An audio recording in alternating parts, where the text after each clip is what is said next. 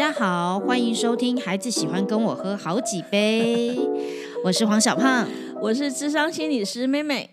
是的，今天想要跟大家聊聊最近很夯的议题。呃，最近的社会事件真的是频传了，是啊，包括不要伤害我孩子的药是呃，不要乱喂奇怪的药，还有性骚扰的事件。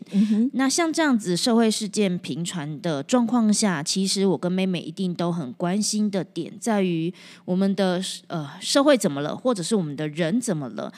其实它很很基本的点在于。我们我们的孩子如果发生状况的时候，会不会跟我们分享？嗯，我们能不能做到日常关心？是因为这个议题更主要的点，跟我自己表达教育讲师相关的点，就是我我跟妹妹都是内向者，是，可是我们已经跨越了不敢说的那一种状态，我们是会说的，是的，有事情是会讲的，但有一些人他们是。呃，内向的，但他们即便有事情，他们也没有办法说，或者说的没有逻辑，或者是。他们是不被信任的，是，所以他们就会这一个呃，这个所累积的状况会使人生病，会使我们整个社会生病，对，会使我们的呃这些生病的人去加诸一些奇怪的事情在奇怪的人身上，不是奇怪的人身上，是本来正常的人身上，对，会让正常的人也跟着生病了。所以，当一个家，我知道的一件事情是，里面有个黑洞，黑洞会把其他的人都吸进去。是，那黑洞很有可能是一个呃外向，比较可以把情绪宣泄出来，比较能够把不正当的 或者是权力关系下的全部抒发出来。他是会讲的那一个，所以不会讲的那一个就会呃被压抑，最后累积成为生病。是这一连串的讨论，我们今天呃都希望可以跟大家细细的来分享。OK，小胖的压力蛮大的哦，因为刚好是小朋友是五岁嘛，是。对，正在幼稚园里头，对。对啊，会有这个担心。所以，但是小胖跟跟呃女儿的关系很好，所以其实每天都会好好的看一下小朋友嘛，对不对？每一天，每一天，我有时候不是就是想说。我可以的话，就希望回到家就不要说话的一个人，就是因为我的工作需要讲太多话。是是是，但是你会好好的观察孩子嘛，对不对？对我当然会关心他。对呀对呀，那个呃，我想到一个笑话，就是呃，成龙的成龙有一天他想去接他小孩，结果他就跑去国小等，就等不到他的小孩，他就很生气，说你怎么可以翘课呢？结果他儿子跟他讲说：“我已经升国中了。”OK，好，那我有听过这个，有听过这个吗？对对，OK，好，就是当你很你没有办法每天好好的看看你的小孩的时候，你就没有办法去观察到小朋友有怎样子的成长跟变化。所以我觉得，呃，现代社会的父母可能一个蛮大的一个问题就在于是平时的工作压力太大了。所以回家以后呢，会只想好好休息。那休很多人休息的方式就是干嘛？划手机，嗯，看电脑，嗯，打电玩，嗯嗯嗯。那很少去看一下自己的所关心的人。这个所关心的人，包括到就是。呃，如果还没结婚的话，有可能是你的父母啊，你的兄弟姐妹啊。那已经结婚的话，有没有好好看一下你的另外一半啊？有孩子的话，有没有好好看一下你的小孩？如果你有这样的习惯的话，其实，呃，孩子碰到一些事情的时候，可以从一些蛛丝马迹绝对看得出来的。我也相信我看得出来，是。可是我相信很多的人是无法理解这件事情的。呃，怎么说？因为，嗯，他们可能觉得小孩都没有讲啊，嗯，他们问了小孩没有讲啊，有表情啊，对不对？这个的关键点就在于，呃，我跟妹妹都知道非语言讯息的重要，是，所以我们会观察她的行为，是，是不是跟日常有所不一样？对啊，如果今天小孩如果每天回家一开门就是妈妈我回来了。可是有一天他回来的时候，就什么话都没讲，啪就冲进他的房间里头去，或者或者就是不讲话。那光是这个，我就会知道，哎，有事情哦。需要去关心。对对对对对，一定有发生什么让他平常的模式有些改变呢？因为今天的这个议题，关于性骚扰，或者是关于呃伤药物伤害的这件事情，是呃，我相信我们可以聊天，就会聊得非常的沉重，跟 就是因为我们都非常的关心这样的议题，所以我相信都会往那个很深处走。但我一直在想一件事情，就是现在大家需要的是把所有的人拖到更焦虑的状态，还是给大家一点温暖，给大家一点信任？对我，我我。我今天才写 “No news is good news” 哦，就是其实我我现在都不太看新闻了。我觉得不看新闻可能让我的日子还比较开心一点。可是呢，总是会有那个新闻就会自动出现在我的眼下，你知道吗？就会跳出来，然后那种感觉就会觉得是呃，我们的社会好像已经很习惯用一些刺激的方式来逼人往这个比较负面的情绪去走了，对。那不如这样好了，我们换一个方向来思考一下。好，就是我为什么觉得我的小孩在幼儿园很放心？哦，可以啊，很好，因为很棒。我觉得这个这个方向非常的好。因为我很想说的事情是，呃，至少在我的演讲，我很常说，喜欢的人事物要大声说。嗯哼。不然你怎么去吸引你喜欢的人事物靠近你？对我们大声的时候，通常都是在一些很暴躁的、很愤怒的，或者是被压抑的状况下，我们忍不住就大声起来。好像在负面情绪下，一定要用大声的方式，别人才能够注意到。对啊，对不对？好像学到的是这样子嘛。可是如果你今天面对了你很喜欢的老师，是是。还蛮喜欢你的，就突然间变成嗯，谢谢你，就是很很害羞吗？很尴尬，嗯嗯嗯，好奇怪，我们的大声都是在诉诸不公平，但我们的小声却却是其实在讲我真的心之所向，是这样是不对的，是，所以呃，小胖一定常常告诉女儿我好爱你哦，天天，我，这是很棒的一件事啊。我我前两天才发生一件很有趣的事，我跟他说我怎么会，然后他就说这么爱我，我就想说你怎么知道 我要讲什么？我觉得很好，我觉得我觉得像小胖这样子的妈妈应该要多一点。我其实蛮深刻的这种感触，就是我们要扭转这个社会，只能从我们这一代开始着手。对，呃。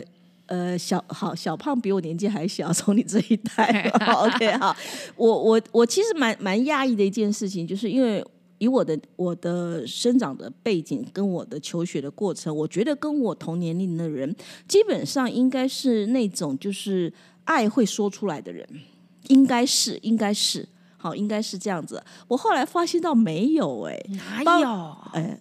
包括到 包括到什么？就是我们很喜欢呃，我跟我先生，我们很喜欢在脸书上面放那种，就是我们跟孩子在一起很开心的的相片。那常常就会有人回应，就是哎呦，孩子大了哈，现在是因为你孩子还小，还要跟你在一起，可是等孩子大了以后就不喜欢跟你在一起。我每天都被威胁这件事情哦，真的有有一种就是孩子的保存期限只剩十，就是十岁以后就没了。对，就是我我有听到有人讲，孩子的孩子的保存期限只有十五年还是十二年？对，我觉得那是很荒谬的一件事。哎，我我觉得。我觉得孩子喜欢跟你在一起是是一辈子的，不是不是说呃，只是因为他现在要求生存，必须要靠你养，然后呢，这个费用呢是你要给，因此他只好跟你在一起。这是有一派的人说法哦，是因为孩子孩子要生存，所以他现在跟你在一起的原因就是要从你身上得到东西。等到他自己长大了、独立了，他就不要你了。所以这一个是一个非常的悲哀跟沮丧的想法，对吧？对啊，对啊。那我每次我看到类似这样的想法的时候，我心里都就我心里会摇头，摇的很厉害。我我会觉得是那是因为那是因为有这样的想法的人，从来没有让孩子知道你很爱他，你很喜欢跟他在一起，你很喜欢跟他一起做一些很开心快乐的事。嗯。所以我要分享一下我是怎么样教我老公跟孩子在一起的，很好，可以吗？当然。可以啊。还有包括就是我们要如何去享受这一段时光，是。包括是如果我相信你自己享受，你的孩子也会能够理解。好，但是如果孩子觉得就是知道你现在是在勉强你自己跟我在一起，孩子也会发现的。哦，孩子是非常敏感的，你有什么样的情绪，其实小朋友是很清楚知道的。好，我要我要开始讲了。我因为我老公他的工作很忙，经常不在家，那所以我们有呃有小孩之后呢，他有一次就很呃，应该是孩子还没出生之前，老大还没出生之前，他就很慎重的问我说，以后要怎么样教小孩？他觉得我们要两个要取得共识。那在以前我的想法是。呃，一个家里不应该有人扮黑脸白脸这样子，因为应该父母应该态度一致。可是我当我发现到说我先生其实经常不在家之后呢，我就跟他讲，我说你回家只要做一件事情就好了，做什么事呢？带小朋友去玩，只要做这件事就可以了。那我先生是六个兄弟姐妹的长子。他从小就是很有权威性格，那种一讲话后面弟弟妹妹都要听的，所以带小孩带小朋友去玩，他问我怎么玩，他不会玩呢，他不会玩。那我第一次听到他这个回应的时候，我是蛮惊讶，我说哈，你不会玩啊？你自己想啊，因为我也不晓得怎么教他去玩这件事情。然后后来呢？呃，我为什么会有要他带小朋友去玩的原因，是因为我在做智商辅导过程当中，常常会遇到很多的个案，他对于他的父母的印象，哦，对于父母的印象就是那种很少在家，可是在家里的话呢，就是会拼命的骂小孩、管小孩、要求小孩，所以呢，他们最期待的事情就是父母不在家。嗯，对，然后，然后他可以很自由自在，这是我遇到个很多很很多这种情况。那我不希望说我的孩子对我先生的的记忆也是那种爸爸不在家，一在家就是骂骂人的，而且我先生真的很会骂人，OK 啊，很会教人哈，所以，所以我不希望这样的情况发生嘛。那一次叫他要他去带小朋友玩。那一刚开始的时候，他其实也不知道怎么做才好。后来慢慢的，他自己有那个那个聪明才智，他开始发展出来了一些很有趣的方法，就是呃，譬如说，呃，出门之前先数只，数几只，每个人出手指头嘛，数几只，然后几只之后呢，我们就在哪一个红绿灯，第几个红绿灯。然后看是要左转、右转、直行，猜拳决定，然后就往那个，但那个他称之为无目的的游玩。哦，有一次还搞到迷路。对，可是因为因为有这样子的一个期许，哦，有这样的期许，所以他很少在家。小朋友其实很喜很期盼他在家，因为只要他在家，就一定很好玩。那我就只好接那个有点黑脸的角色。那我愿意接的原因，是因为反正我在家里嘛。我前一天骂完之后呢，我马上我很快可以把孩子呼呼嘞。可是他呃骂完小孩，可能要隔个两个礼拜、一个月才回来。小朋友其实已经忘记发生什么事了，所以我希望孩子对他的记忆就是爸爸很少在家，可是在家里都很好玩。嗯，对。那所以到现在，我们还是会有那样子的一个时间，就是一个礼拜，可能或一两个礼拜，我们会有一个晚上，就是去看那种午夜场啊，看电影这样子。关于黑白脸，我能够理解这件事情，就是我也。不崇尚有黑脸白脸，但我也对于我们态度要一致这件事情，我觉得蛮难的。真的，对，因为两个人就是价值观不同，没再怎么样合的两个人，我不相信就全部的事情都价值观相同。是，所以呃，在这样的状况下，呃，两个人的呃，在某些东西如果价值观出现不一样的状态的时候。我觉得小孩本来就应该要训练自己跟谁相处就配合对方的，他要生存嘛，他就必须要配合。所以逻辑就是从小都会有像这样子的说法：小孩不能吃糖，所以婆婆都会呃，或者是我妈阿妈都会塞，长辈会塞。然后我就看到非常多的婆媳问题，就是哎呦，就是送去公婆家就会怎样怎样这样，然后就惹得不愉快。是是是。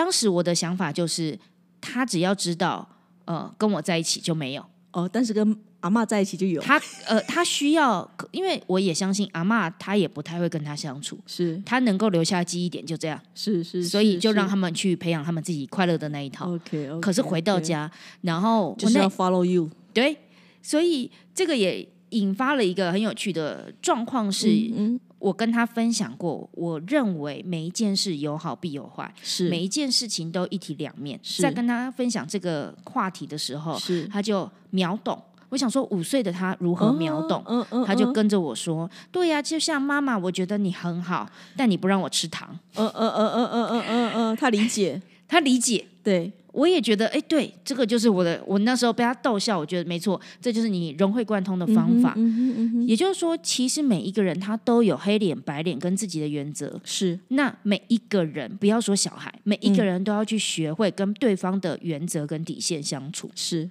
跟对方的好处相处。对，这是就是你你在跟这个人在一起的时候，你其实有你的责任在，这个是界限的开始。这个是叫界限吗？哎，这是界限，因为界限的第一步叫做厘清责任。哦，对，那常常很多时候，呃，没有厘清责任来谈界限，你就会发现很混乱了。了解。那不界限那是另外一件事情哦。刚刚那个小胖讲了，我就想，我就会觉得说，我的公我的公婆都不在了，那如果他们在的话，他们一定会说我是那种恶媳妇，就是呃，我我对于要坚持的道理，我我还态度还蛮硬的，嗯。所以我在怀老大的时候，我我就曾经跟我的公婆还有我妈妈讲过一件事，就是以后我教小孩，你们绝对不可以在旁边讲话。如果你们觉得我教的不对，不可以在孩子面前讲，一定要私下跟我说，因为主要是我在教小孩。可是如果你们在孩子的面前讲我什么的时候呢，那会破坏我的信用度。所以现在我们出现两种派别，一种是比较权威性的，是的敢反抗长辈的妹妹，一个是比较圆融的黄小胖。是是是是，哦好但小胖终于知道自己是很圆融了，对吧？对对，很 圆融，对不对？我肉肉。所以我我我觉得这是两个方法，可以让所有不知道该怎么做的，是但呃，对我而言，我要选择这一套，就是、呃。嗯他我的小孩可以跟不同的人相处，有不同的原则，嗯他必须要学会如何跟人相处是。的。这个我必须要累积好足够的情感存折，是。所以当我有原则的时候，他不会呃，他会理解我爱他，然后我为什么会有那些原则，他就好。怪，对他不会怪我，对，因为我累积很多，我不怕用。是。这个就回到刚刚妹妹有聊到的，就是呃，因为你比较常在家，是。所以你可以呃花一点情感存折，是是是管教他们。是是是。可是后来我发现到，其实好像我也没有真的很严格管他们耶。我觉得，我觉得人人跟人在一起开心比较重要。对，所以我觉得我会在跟小朋友在一起的时候，我比较会去选择做让我们都很开心的事。所以我们家只有一个基本原则，就是不能说谎。这个就上次我们谈过这个部分嘛，就是这是唯一不能犯的。大概其他的大概都没有什么问题吧。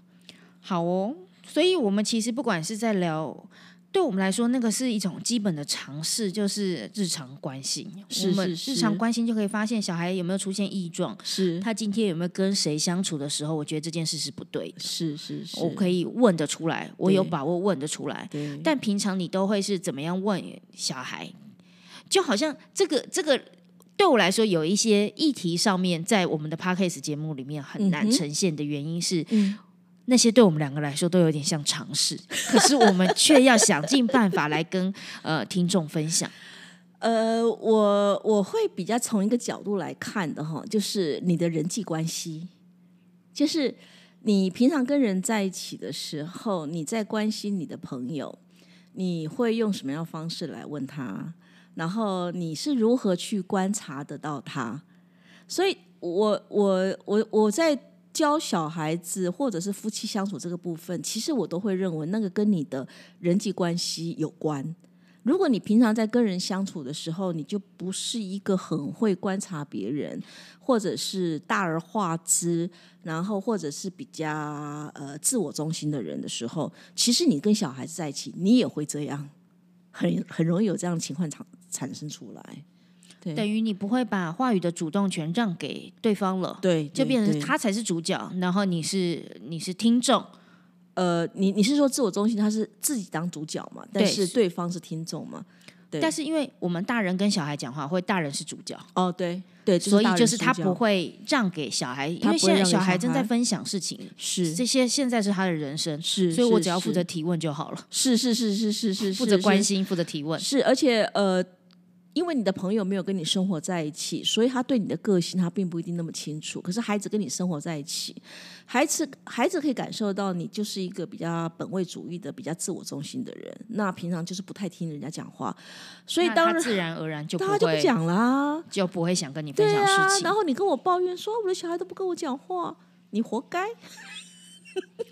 对不起，但是这种爸爸妈妈，我相信是蛮比较多的，比较多的。对，蛮多的。嗯，呃，如果是我们这一辈在带小孩，我相信我们有非常多的关爱，但是可能会忽略说，呃，在刚刚的那一个分享里面，可以忽略掉原来在跟小朋友聊天的时候，其实他是主角，你是配角。是但呃，就好像你有时候跟你的好朋友聊天，你关心他发生了什么事情，你话就少一点。嗯嗯嗯嗯嗯，这也是在呃，我训练同学完整表达、独立思考的时候，我常会说，就是老师不用一直讲话，是老师负责听就好了。如果你很会听，然后又很会引导的话，你就完成了这件事情。对我呃，小胖的课的确就是呃，很多时候学员要表达的时候，是学员自己决定开始跟结束，对而不是由老师邀请或者是同学去指定嘛，对不对？对。但是在一般的课堂里头，这种情况很少发生，就是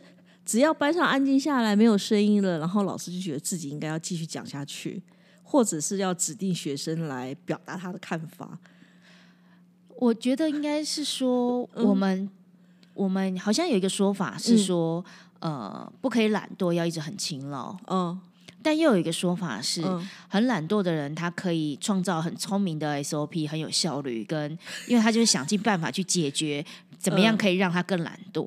好，哦。那如果是这个说法的话，嗯，呃，我的逻辑比较是因为我真的很懒得讲话，我没有很爱讲话，所以所以我们现在终于这真相大白了，不是不是小胖允许学生主动，是因为小胖懒。如果我可以完成一个课程的环节，学生在互相的分享里面就把我课程那个环节需要传递的真实意涵讲出来，同学们介于借由彼此的分享就知道哦，这堂课在教什么我就不用讲了。对对对，蛮好的，蛮好。我觉得这是一个很好的概念，提供给各位老师做参考。对，所以呃，简单来说，我就是一个懒惰的人。嗯，但是再回到来，所以我对跟小孩分享的时候，我、嗯我相信我也应该是懒惰的，因为我终于可以不用讲话，所以我就听他说，然后他说他就会跟我分享。那在这边我也会想要，我现在还不想跟所有听众们分享他念哪个幼儿园，是呃，我在尽量也都在我的社群平台是少一点放这件事情，是是他的学校、他的呃地址，是这些，或者是我不知道这个是，我也不是说多红，我只是就是要稍微保护一下小朋友嘛，对不对对？对的感受，因为小胖的孩子还小，对啊，那我的小孩都比较大，所以我刚好我的想法刚好是相反。哦，我我会很主动在我的呃脸书上面去放小朋友他们所说的一些很有内涵的话，嗯，或者是所做很有创意的事。我会做这件事情，做这件事情原因其实是我很希望我的朋友朋友们可以认识我的孩子，因为我觉得这个这个是一个可以让他们预先有一些人脉的一个方法。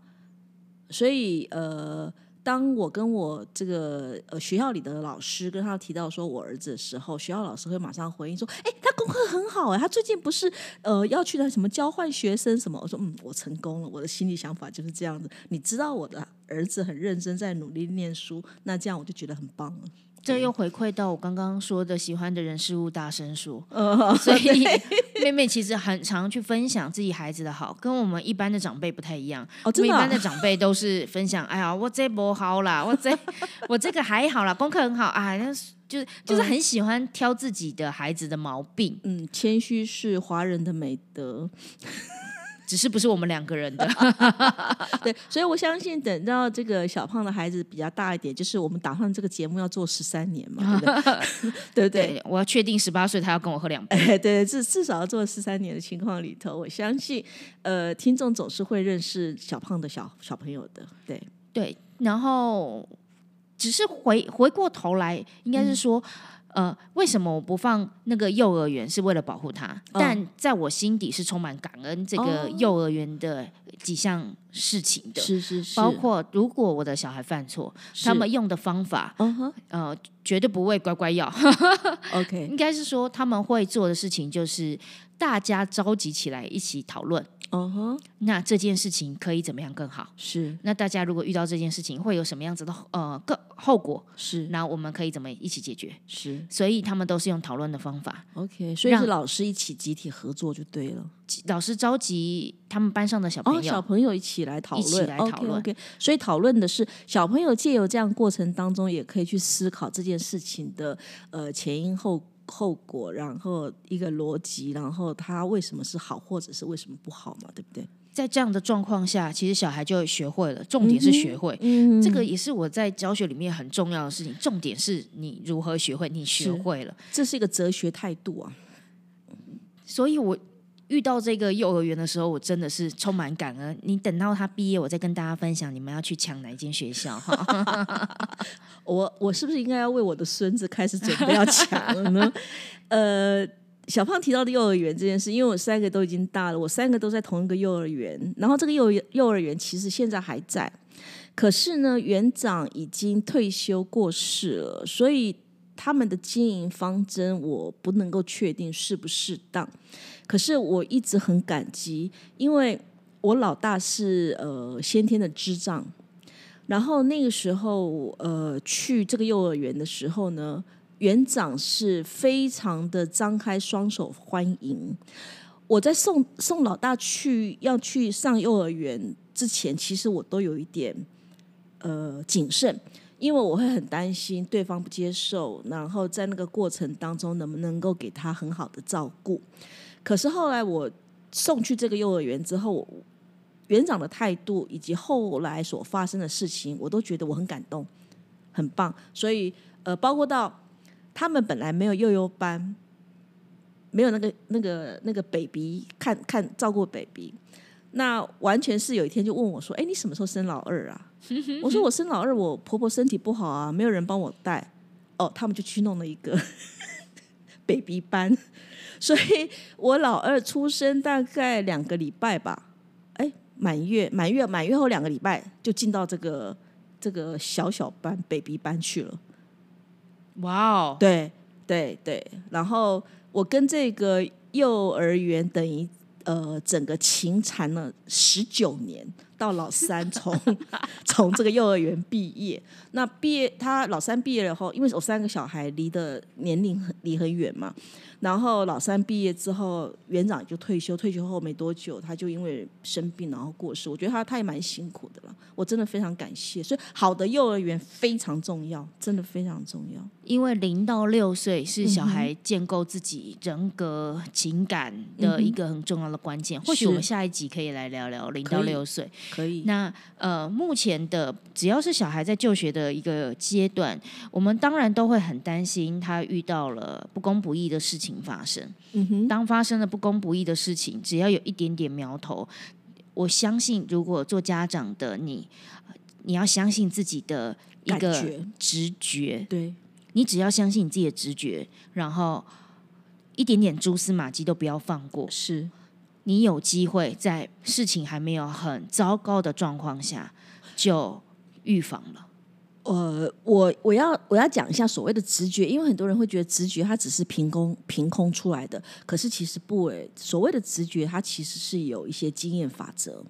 那势必是你在你的成长过程当中，你有得到过一些资讯，有一些训练，或者是有一些呃概念都有可能。